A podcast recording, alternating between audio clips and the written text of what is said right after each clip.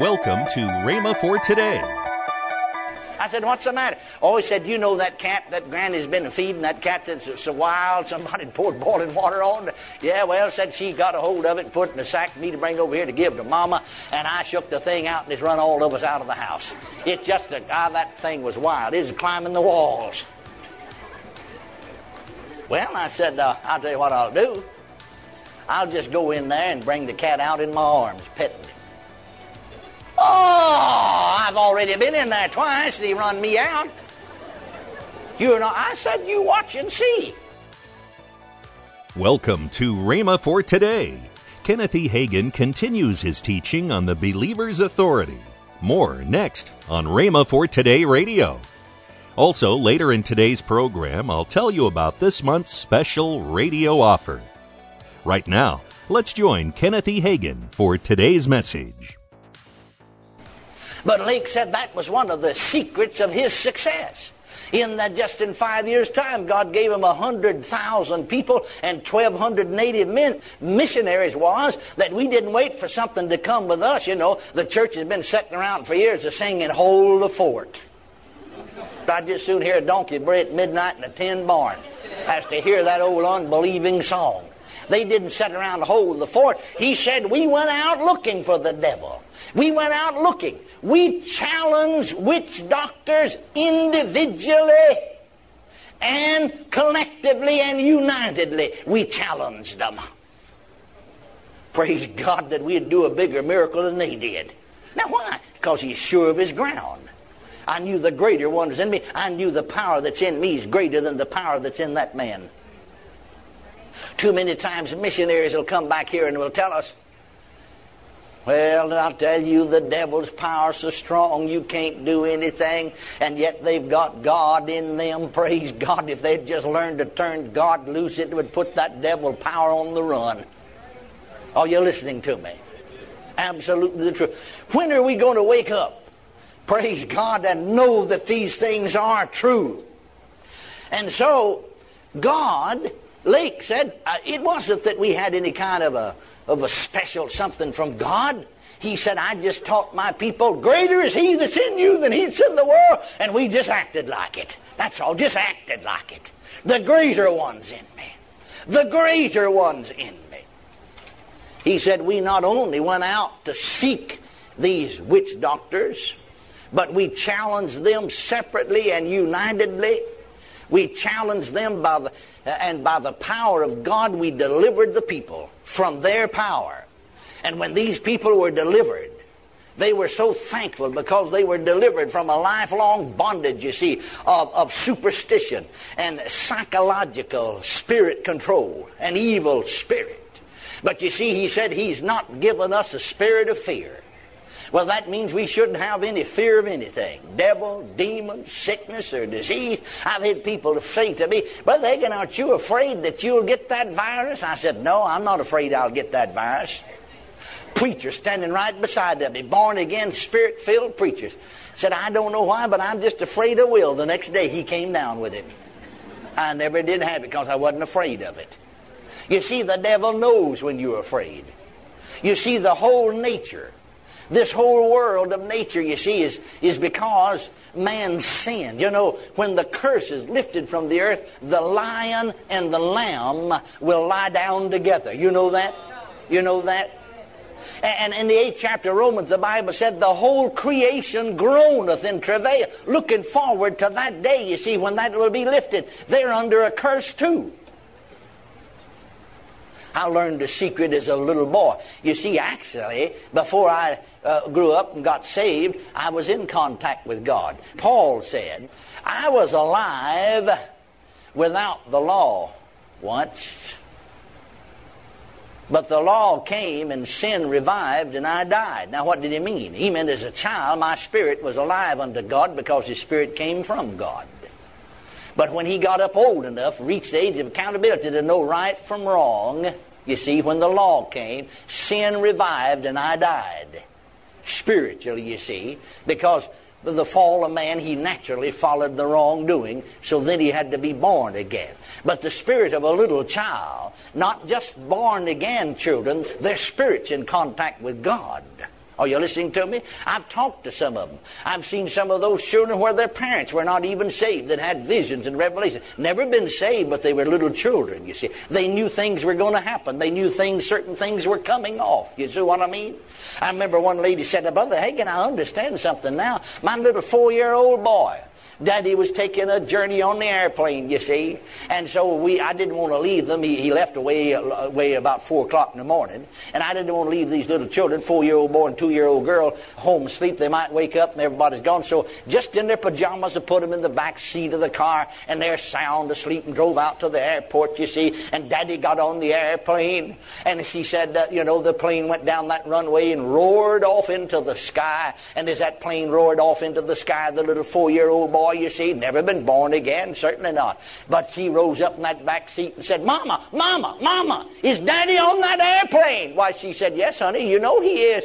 "Oh," said he, "don't he know it's going to run into that mountain?" And it ran into the mountain within 2 hours, and his daddy was killed. And that little boy knew that. How do you know that? Because his spirit, you see, is in contact. His spirit, you see, has not been contaminated with sin. He was alive unto God. Can you see that? And I learned something as a little boy.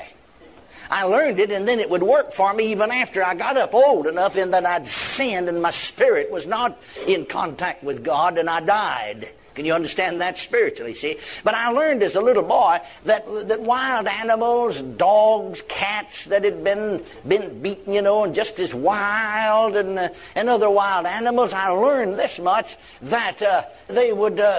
if you're not afraid of them, they won't be afraid of you. They won't bother you. I walk right up to them. I could, as a little kid, tame wild animals because I never exhibited any fear. And in our part of the town, after I grew up older, I used that same thing. I wouldn't let fear dominate me. There was people had a ferocious bulldog. We didn't have all the regulations, They got them all in because of a lot of those things. But this dog had bitten several people. I mean, just severe damage, I know my oldest brother, he'd come running in, just get scared to death. And I'd walk right by there. In fact, when that dog came running to me, I went walking right up to him. See, I didn't turn and run. I didn't get afraid. I walked right up to him. Him just a barking ferocious, knowing I knew that he'd rip people apart and send them to the hospital. But I walked right up to him and just spoke very kindly to him. He didn't know me. But he just sort of sniffed around my pant leg, and started wagging his tail. I patted him on the head and he walked off. And people all over the community said that beats anything I ever seen in my life. I remember that my mother wanted a cat, and she didn't have one, and so my grandmother, somewhere or another, to her house, she had been feeding, somebody had scalded, they'd poured boiling water on this cat, and all the hair had come off of it, and it'd come up out of the brush, and Granny would feed it. And its hair grew back, but it's afraid of all humans. And so my grandmother, she kept feeding the cat, because it finally got tamed down, got friendly with her, you see. And now its hair has grown back on it. Looks fine, you see. And so she got a hold of the cat up into her arms eventually, and she put it into a sack, And of course that scared it, and wanted, my oldest brother to bring that over to my mother now. So he brought that cat in that sack over there, and without thinking, brought it into the house and shook it out, and that cat went wild. Oh my Lord, that cat run everybody out of the house. I mean, that cat run every human being out of the house. Climb the walls and jump on you see. Well, here I come walking up. I didn't know what's happened. I came walking up, and this was after I'd gotten saved. I didn't have the baptism of the Holy Ghost, but I was saved now, and healed by the power of God, knew something about dominion, and so. And I came walking up, and everybody's outside the house. And I said, "Well, what's the matter?" I could see them when they turned the corner down there. Before I got down there, they're all out in the yard. And the people's agitated. I mean, the neighbors have come to see what's the matter. And one or two had tried to go in, my oldest brother, and then one of the neighboring men tried to go in, and boy, they come out. I mean, they come out in a hurry. That cat jumped on them. I said, "What's the matter?" Oh, he said, "That cat that Granny's been feeding, that cat that's so wild, somebody poured boiling water on." Yeah, well, said she got a hold of it and put it in a sack for me to bring over here to give to Mama. And I shook the thing out, and it's run all of us out of the house.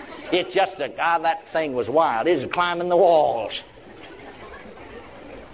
Well, I said, I'll tell you what I'll do. I'll just go in there and bring the cat out in my arms, petting him. already been in there twice. They run me out. You know, I said, you watch and see. Well, I guess, you know, of course he knew I wouldn't bet, you know, but he said, I'll tell you what. He reached his pocket and got his pocket knife, about 15 cents. That's all he had in those depression days. Of course, 15 cents is a lot of money then, you know. You could go on a date for 15 cents. Now, some of you folks can't remember that, but some of you can. Anybody here remember that? Sure. Amen. Yes, sir. Man, you could buy a gallon of gas for 8, 9, and not over 10 cents. I pulled up to one of them old pumps, you know, many times, you know, with my girlfriend, and said to the fella, stuck my finger out like that, you know, fill her up. And he put 1 gallon in it, and I gave him a dime and rolled off. I wanted to impress that girl, you know.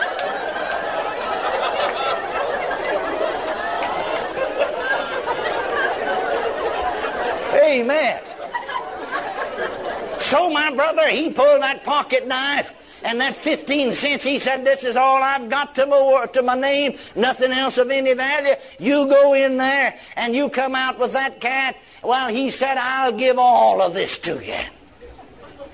Well, I went in there in 15 minutes' time, I came out with a cat in my arms. Well, he never did give me the knife or the 15 cents either. Of course, I really didn't expect him to. But he just shook his head. But the secret is not to be afraid. Now, the devil knows when you're afraid of him, and he delights in coming by and rubbing your hair down in your face and rubbing your nose in the sand, and he'll come by your house every morning before you go to work just to get you in good shape to be defeated for the entire day. Amen. Welcome to Rhema for Today with Kenneth and Lynette Hagin. You can find more great materials by Kenneth E. Hagin, Pastor Hagin, and the rest of the Hagin family by visiting our online bookstore. Right now, I'd like to tell you about this month's special radio offer, the classic book by Kenneth E. Hagin entitled God's Word, A Never-Failing Remedy, and the book from Kenneth Hagin entitled How to Fulfill Your Divine Destiny, the CD from Lynette Hagin entitled Fuel Your Passion for God, last but not least, the Slimline book from Kenneth E. Hagin, Right and Wrong Thinking. All these resources are for the special price of $25. That's more than $8 off the retail price. Call toll-free 1-888-FAITH-99. Again, call toll-free 1-888-FAITH-99. You can also order online at rhema.org. That's rhema.org, rhema.org. Or if you prefer to write to Kenneth Hagin Ministries, our address is P.O. Box 50126, Tulsa, Oklahoma, 74150. We always love to hear from our listeners, so write in or email us today and become a part of Rhema for Today. Right now, let's join Kenneth and Lynette Hagin. And you know, I want to say, would you like to join us in prayer for our nation? Our nation needs a lot of prayer, and prayer does change things. That's right. And the Word of God says that if my people who are called by my name will humble themselves and pray, then I will heal their land.